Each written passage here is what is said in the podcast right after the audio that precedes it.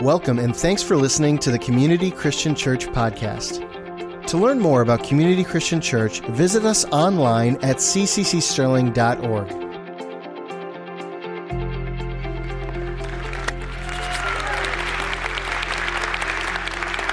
Well, good morning, Community Christian Church. How's everybody doing? Good. Hopefully, that uh, performance by our children, that worship set with them, uh, gave you a little shot of energy. If you were maybe dragging in this Sunday morning, maybe you uh, that woke you up a little bit. Uh, I know I'm feeling pretty pumped. Listen, I'm just so honored to be able to share with you on this very special Palm Sunday. And, uh, you know, it's not lost on me that if you've been around church, you've been a believer for some time, Palm Sunday comes every year.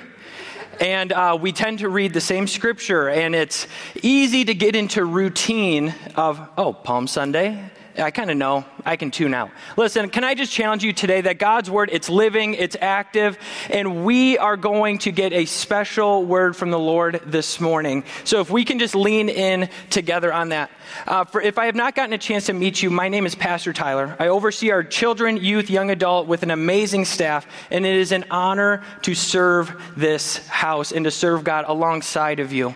I believe God is absolutely on the move, like Sean said in that video announcement. I have a question. How many of you have, maybe in an effort towards fitness or losing weight or whatever, have tried some very sketchy things? you how many of you have looked for the magic bullet? Just like, if I could just take this pill, if I could just drink this, okay. So I'm not alone then when I have. Uh, you know, attempted some of the weirder things. You know how metabolism slows down? That's a heck of a thing. So I want to highlight something that just seemed to make its way into society that everybody at the time thought was the magic bullet. And the reason I bring this up because I was maybe seven, eight, maybe nine years old. I was helping, me and my brothers were helping my grandparents clean out my great grandmother's basement of her condo. And we found this particular piece of fitness equipment. Let's see it. Does anybody remember the Vitamaster? Come on. Be honest. Who had a Vitamaster? Yes, thank you. All right. Listen, so I had the distinct pleasure of getting to try said mechanism, but here's what it is. Invented in like the late 1800s in a very like prototype beta way, it kind of made its way into American culture through the early 1900s, even into like 60s, early 70s. And the idea was that you could fire up this motor, strap a belt around you, lean into it, and it would just jiggle the fat away. and that's as far as the science went on that. You got a little uh, stubborn belly fat, put the belt on, shake it off. If you got some thigh fat, some arm fat, whatever it is, you're just to stand in, lean into it and let it just kind of. All I remember getting from messing with that is an upset stomach. But here's the thing in society, there was an expectation that if I bought the Vitamaster and I didn't even need to put on gym clothes, I didn't even need to leave my house, 15 minutes getting my fat shook up, it, I would be looking like Chuck Norris or whoever. I'd be r- all ripped up. Expectation is a powerful motivator, am I right? That's why these things sold for uh, decades and decades because there was this expectation that something easy, something I wanted, could be attained in a way that may or may not make sense, kind of ebbs towards the doesn't make sense part. But my expectation said, ah, don't worry about it. Who cares? I'm going to give it a try anyway. Expectation is a powerful motivator. And so today, for this Palm Sunday, what I want to do is talk about expectation, even with us as believers, because I believe Palm Sunday is a uh, absolutely beautiful picture to what happens when our expectation of who Jesus is is off by even one degree. So today, rather than give you a bunch of uh, witty one liners, what I want to do is almost take us into a Bible study and paint the picture of what was going on this Palm Sunday almost 2,000 years ago. And look at the life of the Jews at that time who were witnessing in tangible blood and, and skin real life Jesus and what they thought he was but then by the grace of God, it could be purified in time. So if you have your Bibles, why don't you open up to Luke chapter 18. What we're going to do now, the, the story of Palm Sunday is reflected in all of the Gospels. But I want to highlight um, into the book of Luke specifically for a few reasons, but I'll dabble in the others. But before we actually get to Jesus' triumphal entry into Jerusalem, I want to go just before that because I want to present to you. I think Jesus was setting up his triumphal entry. This wasn't just meek, lowly Jesus being like, oh, shucks, guys Hi. I think he was setting up to make a statement. And I believe he does it just before he uh, walks into Jerusalem. So, Luke chapter 18, starting in verse 38. It says, As Jesus approached Jericho, a blind man was sitting by the roadside begging. When he heard the crowd going by, he asked what was happening. They told him Jesus of Nazareth was passing by. Remember that. They, they said, Who is it? They said, Jesus of Nazareth. That's who they told him it was. He called out, Jesus, son of David, have mercy on me. Those who led those who led the way rebuked him and told him to be quiet.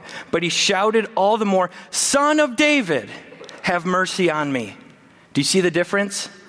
Jesus of Nazareth, some guy. Son of David, really big deal. If you were a Jew at that time, son of David was, uh, if you said it inappropriately, it was like a cuss word because you were blaspheming the Messiah.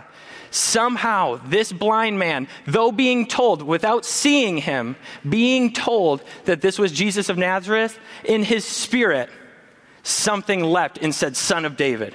Not just once after he was rebuked, said, Shh, be quiet, quiet. You can't say that. Even louder, Son of David. And Jesus stops in his tracks. So it says, uh, Jesus stopped and ordered the man to be brought to him. When he came near, Jesus asked, What do you want me to do for you? Lord, I love the way he, he has it in his spirit so deep. Lord, I want to see. He replied, Jesus said to him, Receive your sight, your faith has healed you. Immediately he received his sight and followed Jesus, praising God. When all the people saw it, they also praised God. Why is this moment so important to the Palm Sunday message? Here's why. Leading up to this moment, Jesus tended to be a little more private with his proclamation of messiahship, only to uh, only other than his disciples. Let's think back on our New Testament history here. Jesus, he, he's fulfilling these prophetic images, and we have the luxury of knowing that by reading the book. But at that time, a lot of the Jews and a lot of the people in the area, they were like, he's just a really influential guy. He's a religious leader. That's how the Pharisees saw him. They didn't quite have it on the nose yet that he was the Messiah. And so Jesus would do miracles and the buzz was growing. But Jesus had a way of every time the crowds would come, he'd say something crazy like, If you don't eat my flesh and drink my blood, you can't have any part in me. Then they'd all leave. If they knew he was the Messiah, they wouldn't leave. They just thought he was very influential. So there's this clear disconnect that's happening. They liked him when it was easy and convenient, and then they didn't when it wasn't. You see, you, are you tracking with me on that? So, why is this moment important? This blind man, who I believe under the, I, the only way I can explain is the unction of the Holy Spirit at this point, saying, Son of David, what he's saying to all of his Jewish friends around him is Messiah, Messiah, Savior, Savior of our souls, Savior. And Jesus' ears perked up and said, Yeah, he gets it. And everything stopped. Jesus then didn't tell him to be quiet. He allowed the praise to occur. What is this? Jesus says, I am Him. And the world started to take notice. But again, it was still not fully understood. They were excited, and it's because what they thought was Messiah, again, was just maybe one degree off. Let's keep going. This moment that we're about to step into is again one of Jesus' uh, fulfillments of the Old Testament prophecy, Zechariah 9 9. And it's this powerful verse talking about Jesus' triumphant entry into Jerusalem. And it says, Rejoice greatly, daughter Zion. Shout, daughter Jerusalem. See, your king comes to you righteous and victorious, lowly and riding on a donkey, on a colt, the foal of a donkey. You know, in Jewish culture at this time, it was common to study the Old Testament scriptures. And if you were to study them, you would know the, the signs, the flags to, to kind of notice in terms of this Messiah, this person that would come. And we have the luxury, again, of 2,000 years of church history, tradition, scholarship, Bible study to know how Jesus fulfilled all of those. But again, they were missing it because they had an expectation of what that fulfillment would look like. Let's think about that a little bit more. Jesus uh, fulfilling the Old Testament was more than a political move. In the Old Testament, every time Israel was set free, it was from literal chains on their wrists. Egypt into the promised land. Then, from when they mess that up, they go into captivity, they're enslaved. Every time that they are set free, it's from literal physical chains on their wrists. And in that time, they would be then restored to national prominence, national um, leadership as the powerful nation in the earth because God's hand was on them. But Jesus came to establish a kingdom unlike the world had ever seen. But again, because expectation was a little bit different, these Jews who knew these scriptures didn't see Jesus for who he was yet. Let's look at it. Luke 19, 29 through 42. As he approached Bethphage and Bethany, at the hill called the Mount of Olives, he sent two of his disciples, saying to them, Go to the village ahead of you and enter it. You will find a colt tied there, which no one has ever ridden. Untie it and bring it here. If anyone asks you, Why are you untying it? say, The Lord needs it. Those who were sent ahead went and found it just as he had asked, just as he had told them. As they were untying the colt, its owners asked them, "Why are you untying the colt?"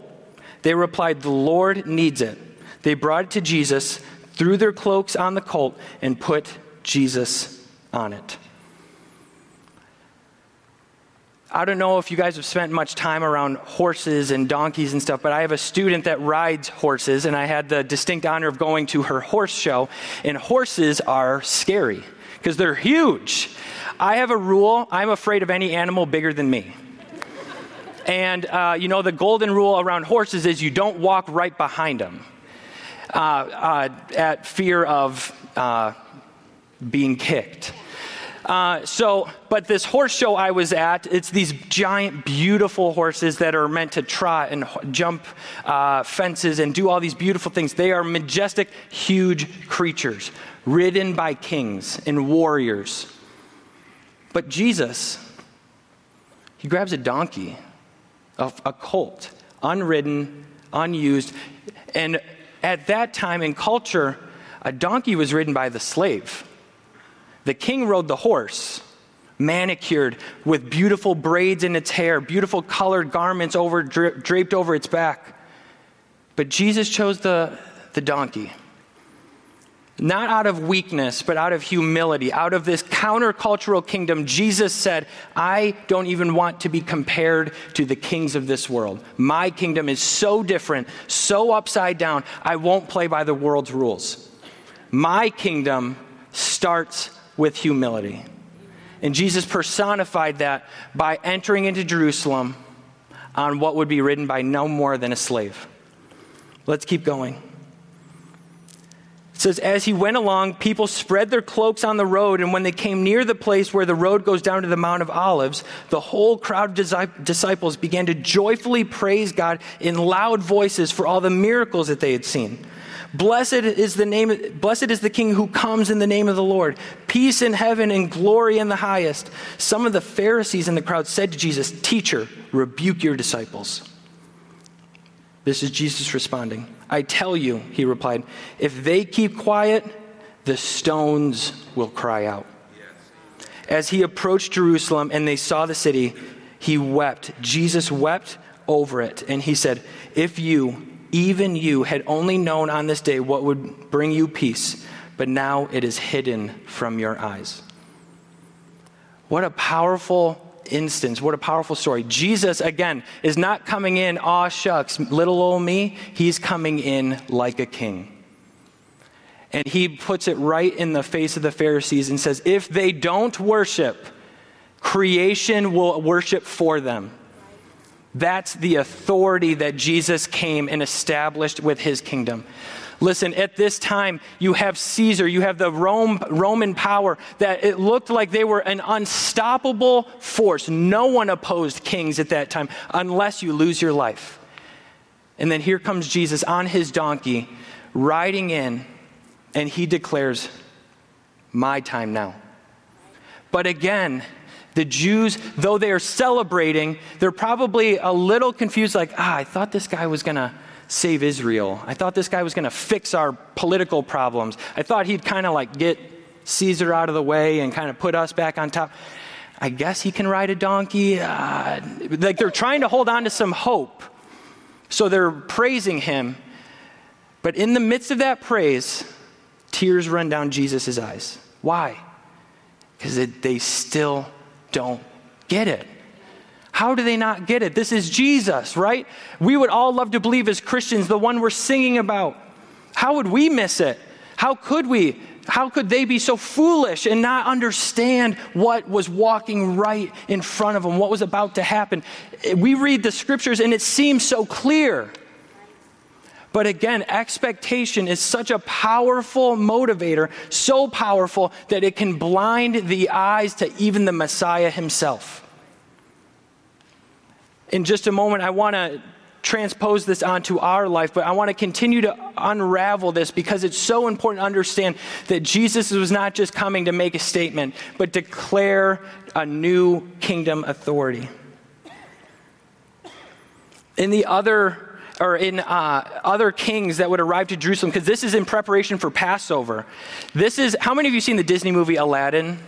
Maybe you have a kid. Okay. So in this movie, you know, as they're coming to meet the princess, what do they do? They have huge uh, parties and huge parades of people coming in to try and impress the king. And so there's colors, there's music. There, in, in culture at this point, there were times as people came into Jerusalem, if you were rich, powerful, even another king, you would often, there would be parades three days long making their way into Jerusalem. They would send trumpeters three days ahead of uh, uh, some rich rulers um, uh, walk into the city. They were making their presence known. It was all pomp and circumstance. It was all just luxury and showing off, flexing their, their, uh, their monetary muscles, if you will. And I love that Jesus showed himself completely different. But again, the expectation was probably that Jesus would look a little bit more like them, at least a little more authoritative. But again, Jesus does things a little different. And in his kingdom, we play by his rules. In other gospels, as it accounts the, the Palm Sunday message, it says that they shouted things like Hosanna like we sang today Hosanna, Hosanna in the highest. And Hosanna, literally translated, means save us, King, save us. In the Old Testament, you would see this word used as a, as a declaration of help. Please help, Hosanna. And so in this moment, they're declaring Hosanna because they're saying, Our King is here to make things right again. And though they were correct, they weren't correct in the way they thought they were. Do you know what I'm saying? They thought this king is going to fix all of our life's problems, and Jerusalem and Israel will be back on top. Jesus, in his grace and in his goodness, though he wept and though he knew that there would be trial and trouble, he would purify their Hosanna, that we today could sing, Hosanna, our King has come, our King has saved, our King has set us free. Our Hosanna goes from please to thank you. Our Hosanna has been purified with the correct understanding of who Jesus is. Jesus was not passive. He was absolutely intentional and confrontational with his actions. He was declaring his kingship and his kingdom. So, us, believers, We get to choose what we do with this information. Jesus' triumphant en- entry into Jerusalem was a powerful declaration of a choice to every believer. You either crown me or you kill me. There is no middle. For Jesus to say what he was saying, it was so blasphemous, so uh, opposed to the world at that moment that if he were to be anything but who he says he was, just get rid of him.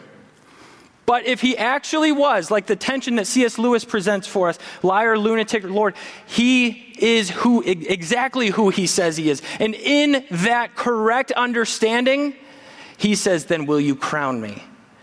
Not in arrogance, but in rightful ownership of who is king. So, believers, this is what he's challenging us. In your heart, which will you choose? because Revelation tells us that if you're hot nor cold, if you are lukewarm, you will be spit out. He's asking you to get off the fence and pick. Is our Hosanna looking for a different Messiah, looking for a different fix? Or is it in, entirely focused on Jesus as the all authority, all powerful, all good King? And if we can put our entire faith in that King, that power, that authority, then everything else the Bible says comes into order. That this kingdom, though is not of this earth, it is meant to impact the earth and then eternity forever after. Our kingdom is not of this world, but it should envelop this world by the believers who inhabit it.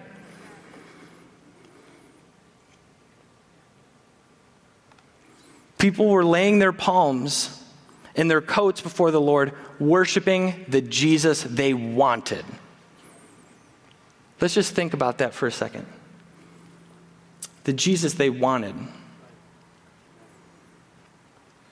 And this is what can hurt us in our own Bible study. God, I need your word to say this, so I'm going to flip through pages until it tells me what I need it to say. Uh, it's not good. It's not the way we do it. Because you can get it to say anything if you're looking at it in that reverse order. Instead, it's who is Jesus, and I'm going to submit to that. What is his word saying, and let it penetrate my heart from it to me, not me to it. The order needs to get reconfigured. So here's our takeaway today. I have one point before we um, move uh, in, as we continue. Praise God that we got the Jesus we needed, not the Jesus we wanted.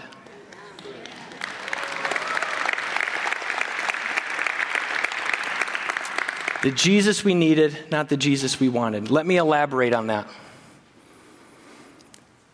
And it's so hard because, as believers, especially as American believers, we tend to put our wants, needs, and what we need from Jesus at the very forefront of our spiritual life and we say, God, if you would just do this, if you would just give me this, if you, and we give him this list and say that when he doesn't fulfill it in the way we thought it should go, you're not who you say you are. Let's put it in context of these Jews at the time. They are watching Jesus walk in, and their expectation is getting is eroding a little bit because he's on a donkey. He's not really flashy. Um, and then a few days later, they see him turning, or uh, a day or two later, they see him flipping tables in the t- in the temple. And then a few days later, when he's in front of Pilate, he's beaten. Our Messiah, beat up by the oppressive Roman government. What, how, how could this guy be who we thought he was going to be? The Old Testament said that he would come and reestablish the kingdom. How is he going to do that when he's in chains and he's got a crown of thorns on his head and he's bleeding and beat up? Surely the angels will come and save him, or surely uh, he'll call down heavenly fire and just fix it. How brokenhearted would those uh, Jews at that moment feel when they realized that what they wanted Jesus to be wasn't actually it when he died on the cross between two criminals. Their expectation was so broken and their hearts were so dissatisfied with what they need, what they wanted, that upon trial, These same Jews who were singing Hosanna only a week earlier could then turn, look him right in the eye, and say, Crucify him. Can you believe that? We look at this now and we're like, how? How? That doesn't make any sense. I love Jesus. I love who he is. I love Jesus. Like he's saved my soul. Like we have this love for him. But let's try and relate to him here for a second because everything they thought they were getting, it wasn't exactly what they thought. Human expectation caused them to even miss the Messiah's saving act. The climax of Scripture and they missed it because it just wasn't what they wanted. How powerful of a, of a uh, gut check is that for us then? That when Jesus doesn't do it exactly the way we want it, is our heart so fickle that there could come a moment that we say, you know what? Forget him then. I've seen so many believers do that. I saw so many young adults that when life didn't go their way, when money got tight, when relationships struggled, when uh, their advancement didn't move as quickly, they didn't get the job they wanted, they didn't get the respect in ministry that they wanted, or whatever. As soon as it didn't go the way they expected it to go, in their heart, crucify him. Give me Barabbas instead. They traded him out because they thought he wasn't who he said he was. In fact, though, Jesus, in all authority and power and will and foreknowledge in his perfection and holiness, he said, That's okay. Father, forgive them, for they don't know what they're doing. He never scorned, he never, never betrayed us. That from the cross, he could look at all those same people and cry out with his last breath, It is finished. It was because he knew his kingdom was being established, and it would be one that we could only understand by the Holy Spirit, not in the wisdom of the world. It doesn't make sense to the world to worship a king that doesn't walk the earth in, in, physical terms, that didn't reestablish a political power, that didn't establish a kingdom as they knew it up to that point. Because it wasn't that way, their hearts were far from God. But by His grace and by His love and by His love for you, so burning deep in His heart, He said, That's okay. I can take it. And he took it to the cross, to hell, and back again, holding the keys, saying, I'm in charge now. Will you surrender your life to me? Will you give your life to me? And that is the call of the king today. Our Hosanna today is a proclamation of kingdom people saying that Jesus, you are king, and my whole life is surrendered to your kingdom leadership.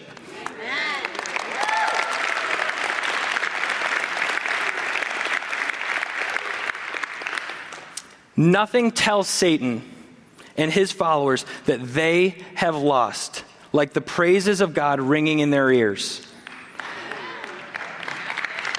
Nothing. And here's the thing it's not just any praise, it's the praise pointed right at Jesus.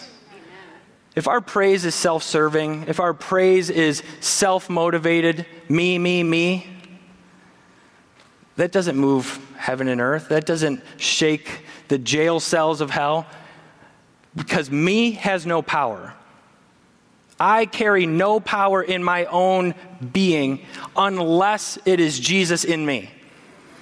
And so then, by the blood of Jesus poured out for me and the Holy Spirit filling me up, I can then walk in His power, His authority. And then I know hell has to bow its knee at the name of Jesus because Jesus took the keys and held them right in the devil's face and says, I'm in charge now. What my people lost at the garden back in Genesis 2, I now hold the keys to life and life everlasting. All I need is their heart. All I'm asking for is your heart. Jesus said, Listen, I'm going to ask you to die to yourself. Your life isn't your own anymore. This is a hard pill to swallow because our life, loving our own life, means to love the things that make our life easy convenience, uh, peace, comfort. Those are good things, and the Lord will provide those in His time. But even in the times that they're not there, where does our heart go? Under whose kingship does our heart go? The Bible tells us you can't serve two masters, you get one or the other. And so today, friends, as Jesus, as we are reminded of Jesus' triumphant entry into Jerusalem and his establishment of his kingdom, he's saying, Who gets to be king of your heart? You or him? You or him? I just want you to think on it's a it's a meditative word because it means you have to die to self. And dying to self requires an act that only God can do. No effort, no time, no amount of money you give, no amount of church service you give can ever replace this death to self. And in the Bible, it tells us that then in that death to self, we are made like Him. We are a new creation in Christ Jesus. And in that new creation work, that means we walk as co heirs with Christ, walking in His kingdom, His power, His authority. And in His kingdom, we know that He is all authoritative, He's all powerful, He's both meek and gentle, but He's confrontational. His kingdom will not share the throne with another. It won't share the, the kingdom with a political system on earth. It won't share it with the desires of your own heart that are selfishly motivated. His kingdom will not share first place. Matthew 6:33 tells us to seek first his kingdom. That doesn't just mean seek going to church all the time. I want you to do that because that's part of seeking the kingdom. It's not a religious act. He's saying seek first the kingdom because it is his rule. His terms, His authority. When we seek that first, everything else will fall into place. Amen. Romans tells us that He works out all things for good. Can I tell you, it's not the good by the terms we define, it's the good that He defines. And that good, friends, let me tell you, that good is so much better than any good you can construct yourself. No amount of like new age manifestation, good thoughts, good vibes could ever create. Uh, you just can't. In this postmodern world where truth is completely relative, there is no boundaries, no walls, nothing, no guide rails to society. What happens? Everybody establishes their own kingdom. And Jesus walked in and said, That's just not how it works. It's my king, my kingdom, or you're out. And that sounds so hard, but it's so true. We give our lives to King Jesus because he is so powerful, but in that power, power he is so good. He's so faithful, he's so loving, he's so gracious that in this proclamation of his kingdom coming, he could endure the cross while we were still sinners. It's just, if we get this, no amount of me talking will ever fix this for you. It has to be a revelation from the Holy Spirit at this point. It has to be the Holy Spirit telling your heart which kingdom it belongs to, and then you making the choice based on that feeling. The worship team, you guys can come on out. Our worship, attention, our faith, and expectation should be submitted to this King, King Jesus. In that, we can rest assured. That's the beautiful thing about his kingdom. Come to me, all you are weary and heavy laden, and I will give you what? Rest. What other king ever said that? Whatever, what other king ever took its people and said, I'm going to make life easier for you? Every other political power has only ever migrated eventually into selfish gain to the point of complete enslavement. And Jesus said, In fact, I'm here to set the captives free. What an upside down kingdom, and what a good king that we get to follow. So, what do we do with this? This Jesus we need. And how do we set aside the Jesus we want to get the true understanding of the kingdom that is Jesus? He paved the way for us. He said, Join me at the communion table. Because at, at the table, we remember the why. We remember the establishment of his kingdom covered in his blood and by his broken body, something no other king would ever dream of, but our good King Jesus did it with you in mind. What a powerful thought. I believe in the infinite uh, heart capacity of Jesus, that at that final breath moment, he thought of you. And in thinking of you, almost like a, a momentary intercession, he said, Will you give me your heart? Will you give me your life? I've given you everything you need. Now, will you just give it back to me? So, what does the communion table do for us?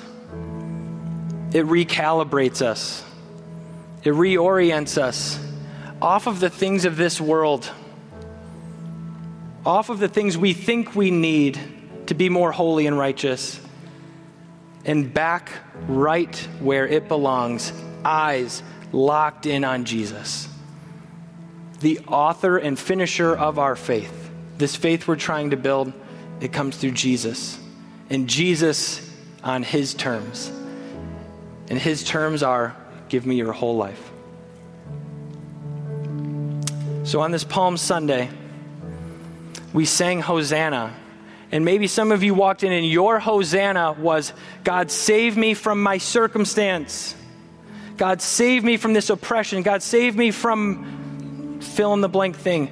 And maybe it's okay, but maybe there were things in your heart that you would say that were above Jesus in that Hosanna. Here's the beautiful thing we're going to take communion here in just a moment. I want you to prayerfully reflect on the blood and body of Jesus, the completed work of Jesus. And then we're going to sing Hosanna again. And just like Peter, after the day of Pentecost, preaches to thousands of people, and it says 3,000 were saved that day. I got to imagine there were some people who yelled, Crucify him, were in that same audience, who finally got it and said, This is my Lord and King, and I'm willing to give my whole life to it. He's that good, and He gives us so many chances. So, why don't we prepare to take the cup? In 1 Corinthians, it says, The Lord, on the night he was betrayed, he took bread. And when he had given thanks, he broke it and said, This is my body, which is for you. Do this in remembrance of me. He continues on, and it says that in the same way, he also took the cup after, after supper, saying, This cup is the new covenant in my blood. Do this as often as you drink it in remembrance of me. For as often as you eat this bread and drink this cup, you proclaim the Lord's death until he comes. What are we proclaiming? The Lord's death signifying the establishment of his reign as king. When he says it is finished, it wasn't just a get out of hell free card, it was my kingdom come, my will be done on earth as it is in heaven. So, our partaking in communion is saying, Jesus, may your kingdom come. May your will be done in my life, in the world around me, in everywhere that I can go and impact by your Holy Spirit. So, we're going to enter into a worship song here. And we're going to sing that song, Hosanna, one more time. I just want to encourage you that as you uh, participate in communion, feel free to take it at any point during the worship song as just you feel the Lord kind of impress it upon you. But do it prayerfully, saying, Jesus, I'm putting you back at, at the front. You are King of my heart. You are my Hosanna, King who saved me, and I am full of joy. Why don't you guys worship with us this morning?